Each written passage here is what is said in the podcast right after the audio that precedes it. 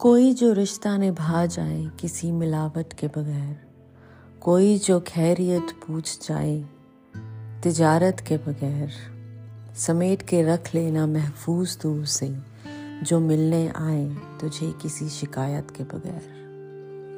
Hello and welcome to second episode of my podcast soul connection with Simran पहले episode में मैंने बात की थी अपनी लाइफ के बारे में।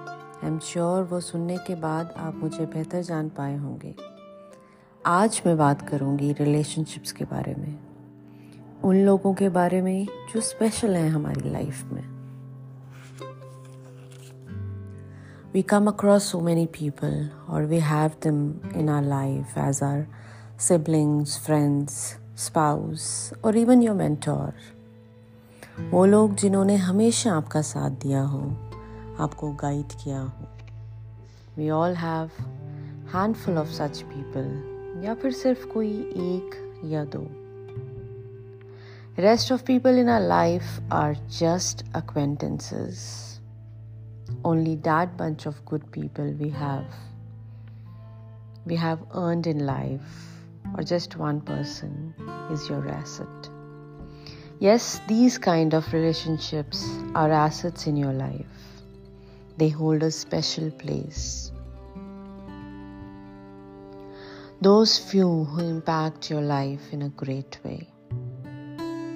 अभी मुझे सुनते हुए किसकी इमेज आई आपके माइंड में कौन सा मोमेंट रिकॉल किया अभी आपने बस वही है वो हो सकता है अभी वो आपसे दूर हो, दूसरी सिटी में हो, और maybe in some other country शायद बहुत दिनों से बात भी ना हुई हो आपकी, पर फिर भी आप दिल से कनेक्टेड हैं उनसे।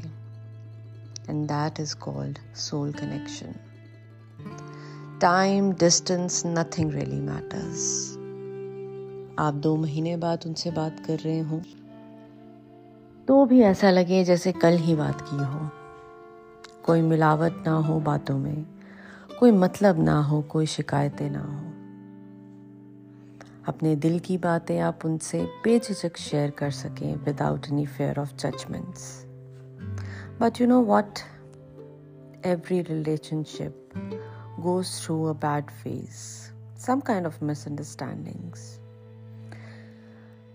कभी कभी जो हमारे करीब होते हैं, वो भी दूर हो जाते हैं। Do not let that happen do not let your ego come between that beautiful bonding Even if you're not constantly in touch, do not lose that respect, that warmth for each other.